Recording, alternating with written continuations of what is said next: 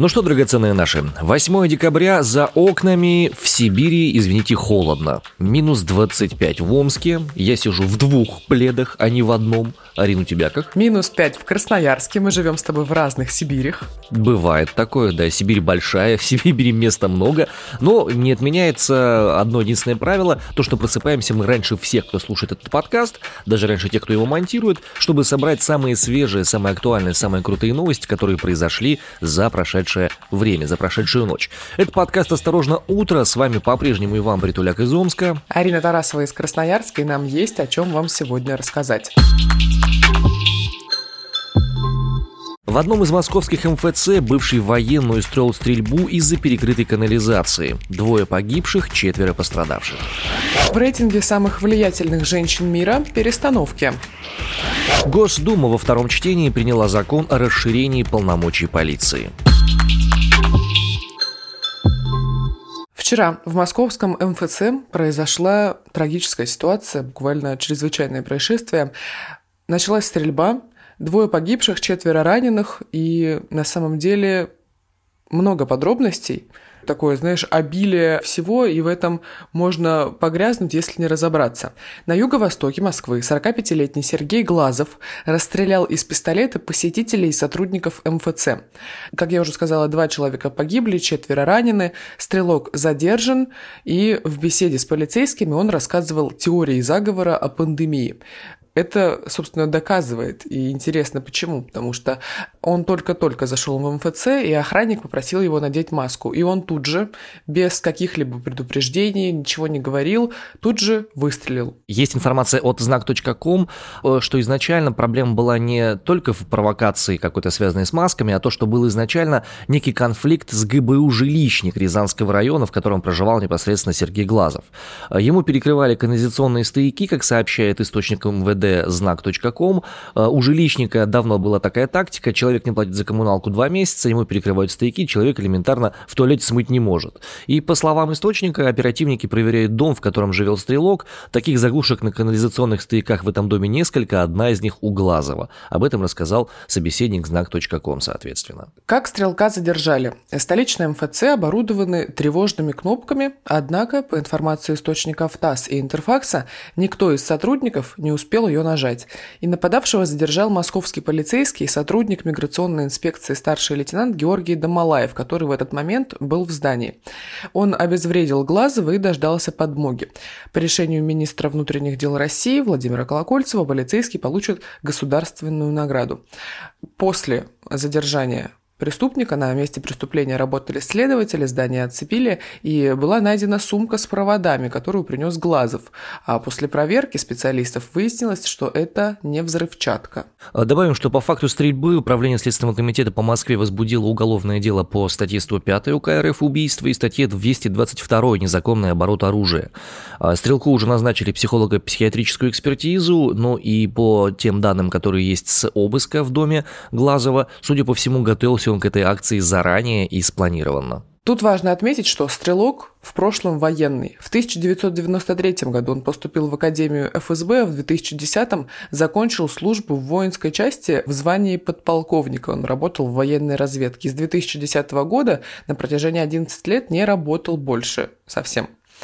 Ну, даже не знаю, если честно, как-то это влияет на всю эту ситуацию или нет, но нужно отметить, что стрелял он из травматического оружия. То есть даже из травмата такие жуткие последствия произошли, ну понятно. Да, у него там был глушитель и все прочее, в общем, такая ситуация.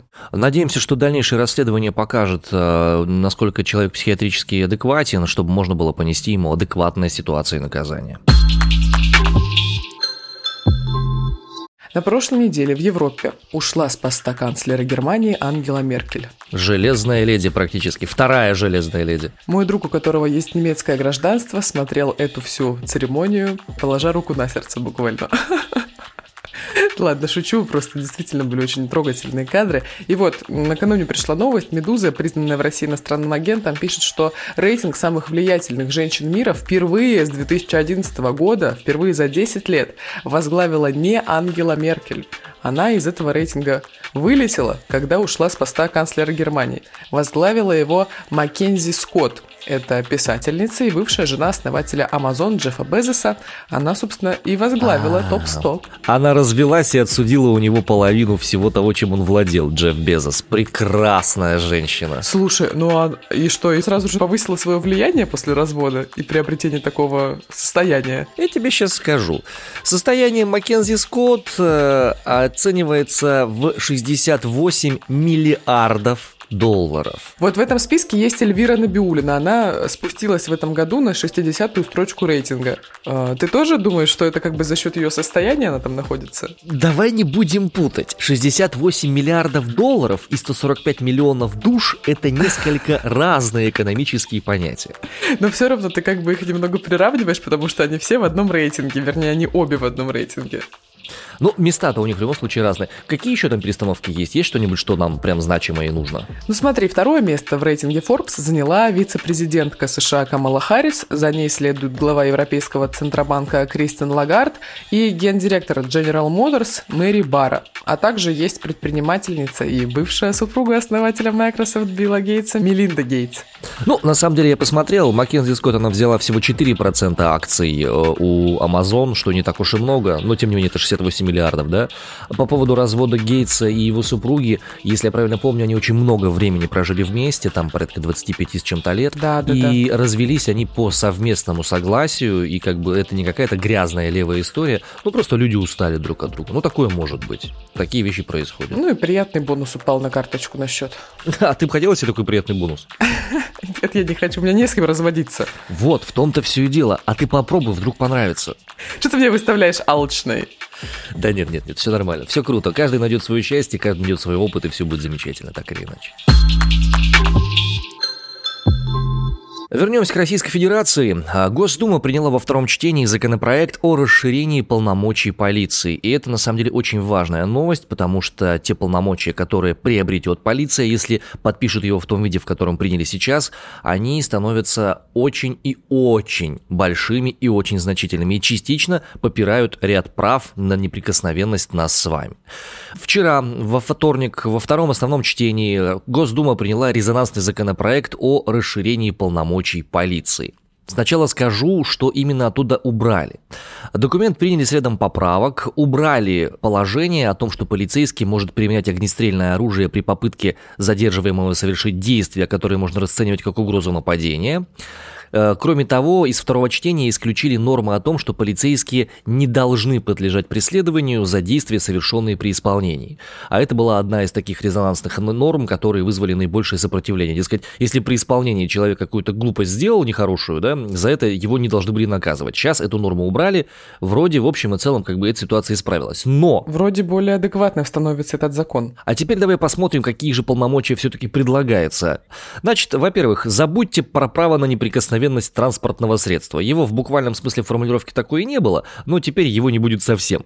А, статья 15.1, дополнение к закону о полиции, предполагает вскрытие транспортного средства. Вскрыть автомобиль, проникнуть в него полицейский сможет для спасения жизни и обеспечения безопасности граждан или общественной безопасности при массовых беспорядках и ЧС. Ну, хорошее дело. Но ты же понимаешь, что под э, обеспечение э, безопасности граждан может подпасть огромное количество поводов, которые могут таковыми на самом деле не являться. Кроме того, можно в автомобиль проникать будет для задержания подозреваемых или обвиняемых. Также полицейские могут вскрывать машину при угрозе теракта и для задержания граждан, на которых потерпевшие или очевидцы указывают как на совершивших преступление. Ехал я на машинке рядом – кому-то показался мой профиль неприятным. Они сказали, вот он похож на того, кто совершил преступление. И мою машинку тормозят, проникают в машину, силой из нее выволакивают, мордой в пол и до свидания. Ну слушай, таких радикальных действий просто от того, что кто-то скажет, что кажется, это неприятный чел, я думаю, не будет. И еще раз подчеркиваю, у полицейского появляется право по сообщению очевидца, причем по сообщению, обрати внимание. Ну да, вот то, что просто по сообщению, это, конечно, ненормально. Вот, причем дело будет идти даже не только об уголовных делах, но и об административных правонарушениях, если есть основания полагать, что нарушитель находится в состоянии опьянения. Эта норма, конечно, адекватная, потому что куча информации была про пьяные ДТП, но вопрос в том, каким образом эта вот связочка будет работать. Сообщение очевидца, действия полиции и вот все остальное. Кроме того, Что еще интересное появляется? Э, у нас с вами, господа, сокращается право на неприкосновенность жилища, потому что сейчас... Что? На неприкосновенность жилища? Слушай внимательно, да. Статью 15 дополняют нормой о возможности проникновения полицейских в жилые или иные помещения на земельные участки и территории для задержания лиц, которых застигли на месте совершения преступления или скрываются с него. Это не самое страшное. Самое страшное вот это вот дополнение. Для задержания лиц, на которых потерпевшие или очевидцы указывают как на совершивших преступление. Учитывая обилие людей, которые с большим удовольствием сейчас в интернете указывают на всяких Моргенштернов, Нойзов и всех остальных, как на совершивших некое преступление, ты себе представляешь, в случае чего, как просто можно будет найти очевидца, который скажет, допустим, что ты, Арина, незаконно готовила алкоголь, или я, допустим, озвучивал аниме, не дай бог. А это что, подсудное дело? Слушай, ну аниме запрещают. А вдруг? А, да? А вдруг я озвучиваю аниме тут, втихаря, в микрофон? Ну ты смотри, аккуратнее. Вот-вот. Озвучивай только приличное аниме. Нет-нет, да и да. Ну, ты понимаешь? Слушай, ну хочется-то хотя бы в доме у себя чувствовать себя безопасно. Это вообще одна из потребностей обычных биологических человека, которая буквально на первой ступени пирамиды Маслоу находится, когда тебе просто необходимо чувствовать себя в безопасности. Да, совершенно. Ну а теперь как бы при наличии адекватного стукача, пожалуйста, полиция сможет заходить внутрь, если этот закон примут в том виде, в котором он есть. Это советские реалии абсолютно. Да даже не советские, а какие-то оруэлловские, по-моему. Ну и еще приятной вишенкой на торте будет ситуация, когда полиция может проводить оцепление и блокирование территорий, жилых помещений, строений и других объектов. Раньше можно было только участки местности блокировать, а теперь можно здание целиком заблокировать. Есть, допустим, какой-нибудь офис, ну не ФБК, а признанного экстремистской организацией, запрещенного и ликвидированного в России, а чего-нибудь такого, там, иноагента какого-нибудь. Оцепили место, в котором это проходится, сообщил кто-нибудь очевидец, что там внутри в этом офисе находится какая-нибудь нехорошая ситуация, там кто-нибудь тоже озвучивает аниме, и все, у полицейских есть официальные основания для проникновения туда. И подбрасывания, выкидывания, изъятия и всего чего угодно. Ну, посмотрим, как будет реализоваться вся эта ситуация в жизни, появятся ли какие-то резонансные новости, случаи и все прочее. Если появятся, расскажем и обсудим. Очередной исторический полет в космос вот-вот случится. Ваня, срочно рассказывай, что там будет. Снова Юля Бересильд отправляется куда-то? Ю- Нет, не Юля, но фамилии этих людей, которые отправляются, они тоже, знаешь, такие не совсем обычные. Сегодня, 8 декабря, за 12 лет впервые космические туристы на корабле «Союз» отправятся на Международную космическую станцию. И произойдет это благодаря российскому агентству, которое занимается космическим туризмом. Ага, ну я вот читала имена этих туристов, и, по-моему, они не российские. Вообще ни разу не российские. Они сами по себе, они очень даже японские. Но летят они на российском корабле, правильно? Конечно. Два туриста. Юсака Маэдзаваи и Йодзу Хирано. Как в кассу пошел разговор об аниме, ты не находишь?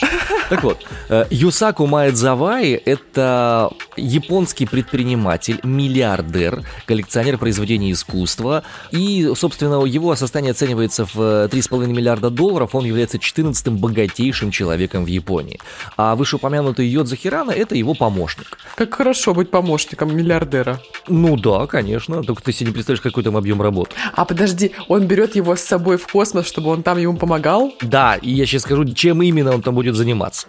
Короче, полетят они втроем совместно с российским космонавтом Александром Мисуркиным.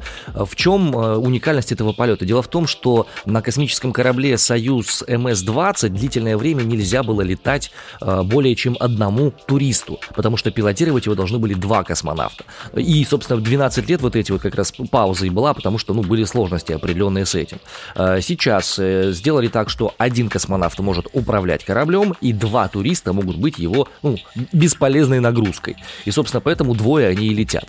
Что они будут делать? Во-первых, начнем с того, что запуск ракеты с бизнесменом произойдет сегодня в 10.38 Москвы. То есть вы, может быть, дослушаете этот подкаст, а они уже отправятся.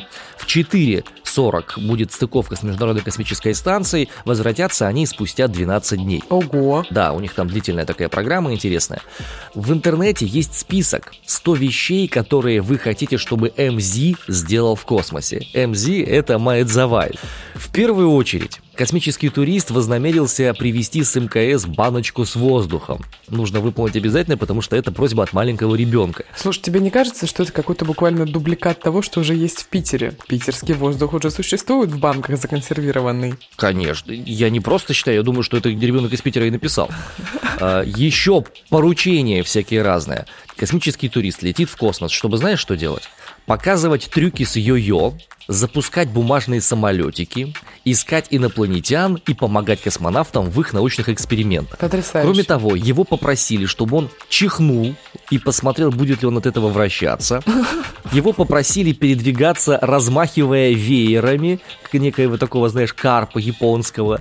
Попросили надеть брюки без помощи рук, собрать головоломку, полетать на ковре-самолете и выяснить, какой стиль плавания наиболее эффективен в космосе. Подожди, мы как-то упустили, значит, пункт. Полетать на ковре-самолете. Ковер-самолет они с собой повезут? Да, судя по всему, свернутый в трубочку. Но, может быть, это будет маленькая циновка для суши, я не знаю, да.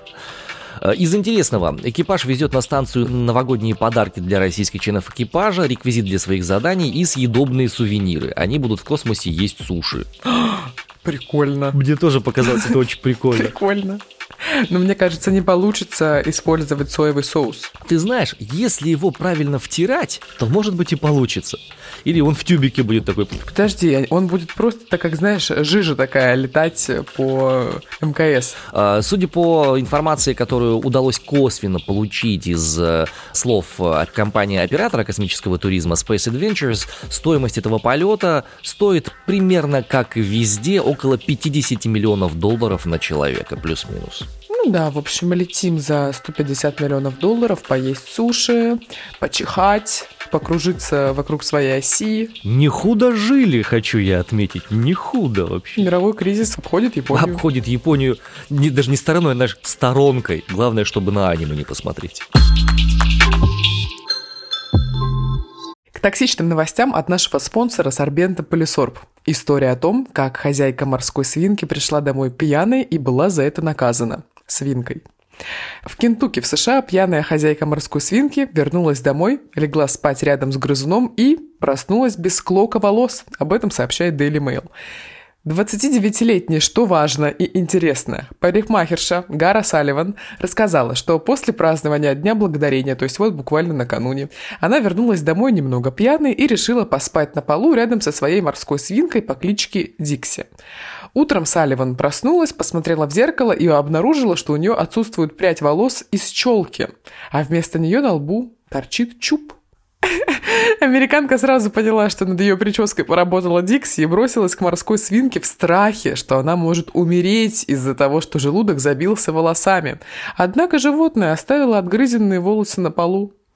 Девушка призналась, что не обиделась на свинку, но спать рядом с ней больше не планирует. По ее подсчетам, прядь должна отрасти за полгода, год. Кстати, от токсичных новостей отлично поможет полисорб. Главный помощник от отравления и несварений. Челку отрастить не поможет, а вот при пагубном влиянии алкоголя на организм – то, что надо. За здоровье парикмахерши и бдительной свинки угощаем полисорбом. Ну и к другим странным новостям. Налоговая служба в каждой стране – это особый род силового ведомства. Почему силового? Потому что от налогов зависит э, то, насколько вообще будет адекватно э, оплачиваться работа э, бюджетников, госструктур и вообще существовать само государство, но бывают иногда и сбои в его работе. И хорошо быть налоговым резидентом Великобритании, как оказалось. Потому что там Женщина получила 76 миллионов рублей от налоговой и не смогла вернуть деньги обратно. В общем, ситуация абсолютно абсурдная. В августе прошлого года самозанятая мать пятилетнего ребенка, чье имя не называет газета «Гардиан», которая об этом пишет, неожиданно получила крупную сумму денег – вот, значит, что рассказывает она. Это было похоже на что-то из голливудского фильма, и после того, как я оправилась от шока, я просто предположила, что кто-то поймет, что совершил огромную ошибку и быстро заберет деньги обратно. Но никто этого не сделал, и деньги так и остались лежать на моем счету. Сначала британка попыталась связаться с управлением по налоговым и таможенным сборам Ее Величества и вернуть случайно перечисленные средства, но дозвониться не получилось. Она подумала, так как она самозанята и будет сдавать определенные бумаги в конце 2020 года, налоговая вот в этот момент все обнаружит и, значит, заберет деньги обратно. В итоге женщина потратила 20 тысяч фунтов стерлингов, это 2 миллиона рублей, из случайно полученной суммы и спустя год и три месяца обратилась в Гардиан как раз, чтобы рассказать о случившемся и получить поддержку. Сотрудники газеты, во-первых, были в шоке, во-вторых, они как бы вообще не поняли, почему эта женщина к ним пришла, потому что, ну, во-первых, они выяснили, что ошибку допустил один из работников управления как раз вот этой налоговой службы Ее Величества. Он оформлял возврат таможенной пошлины на посылку стоимостью около 25 фунтов. Это примерно 2500 рублей. И сообщается, что эти деньги не предназначались другому лицу или компании, они вообще как бы в целом никому не предназначались, и если бы э, эта женщина не пришла в Guardian, то никто бы об этом и не узнал, что она получила такую сумму денег. Вот. И эксперт по личным налогам э, сказал э, Guardian, что за 30 лет работы он никогда не сталкивался с подобным случаем. Ну, я понимаю на самом деле, деньги карман греют, и не только карман, и ты вот живешь с этим на тревоге и думаешь, а, сейчас придет э, королева Елизавета II, отберет у меня деньги, даст палкой по голове, потому что я сама в этом не призналась. Не палкой по голове, она натравит корги своих на тебя. Да, да, сахарка, сахарка там и всех прочих. Угу.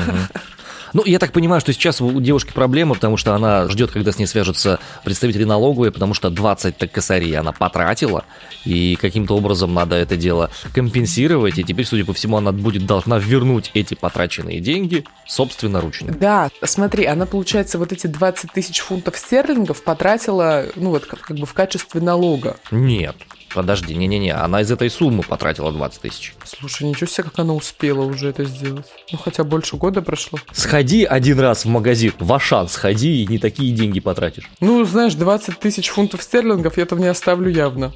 Ну ладно, в общем, женщина должна сейчас установить с вот этим управлением налоговым график, в который ей будет комфортно выплачивать эти деньги. Вообще в Англии, судя по всему, это какая-то тенденция, потому что вот э, недавно сообщалось, что мать-одиночка из английского города Челтенхэм, графства Глостершир, нашла у себя под дверью анонимно подброшенный конверт с деньгами. В нем было, э, ну, на русские деньги 10 тысяч рублей, вот 100 фунтов кто-то ей подарил. Да, иногда я жалею, что я не мать-одиночка из Великобритании. Итак, господа, как вы уже успели заметить, э, мы в финале нашего выпуска обязательно рассказываем о том, как обстоят дела с погодой в совершенно разных концах нашего необъятного, огромного края. Страна большая, и вообще-то в разных уголках этой страны разная погода. И мы вот каждый раз вам об этом рассказываем, мы сами удивляемся. Вот, например, в деревне Злодырь Пермского края очень холодно, ну не так холодно, как у Вани, но холодно. А еще и бесснежно, вдобавок минус 17 там за окном. В Нижегородской области есть есть деревня с чудным названием Суроватиха, и в ней снег, кайф и минус два. В Орловской области тоже уже совсем другая погода. В деревне Мрачев Брод снегодождь и плюс два. Это вот ситуация, которая была вчера у меня на улице. Я шла, прогуливалась со своим кофе после работы. И шел дождь. У тебя был Мрачев Брод за окнами вчера? Ну, типа того, я даже по нему погуляла. Мрачев Брод. Классное название. Мрачев Брод или Готэм, ну, если так по-модному. Слушай, это же реально, это же сибирское название Готэма. Мрачев Брод. Да. Кайф. Но больше похоже на украинское название. Губерния все равно Орловская, так что будем считать, что это не принципиально важно. Среда маленькая пятница. Она только-только начинается, пусть пройдет приятно и так, чтобы, в общем, вас порадовало. Ну и а мы вас радуем каждое утро, во всяком случае стараемся. Например, успеваем ко времени, когда вы собираетесь ехать на работу, чтобы вы в машине включили нас или не в машине, а по дороге просто в метро или просто в наушниках включили и послушали. Это подкаст «Осторожно, утро». Иван Пертуляк из Омска, Иван. Арина Тарасова из Красноярска. Арина. До завтра мы вернемся к вам в 9 утра по Москве, и, и а может быть даже и раньше там появимся. У нас появляется такая тенденция на то, чтобы вставать пораньше и поднимать наших московских коллег тоже пораньше. Пока. Пока.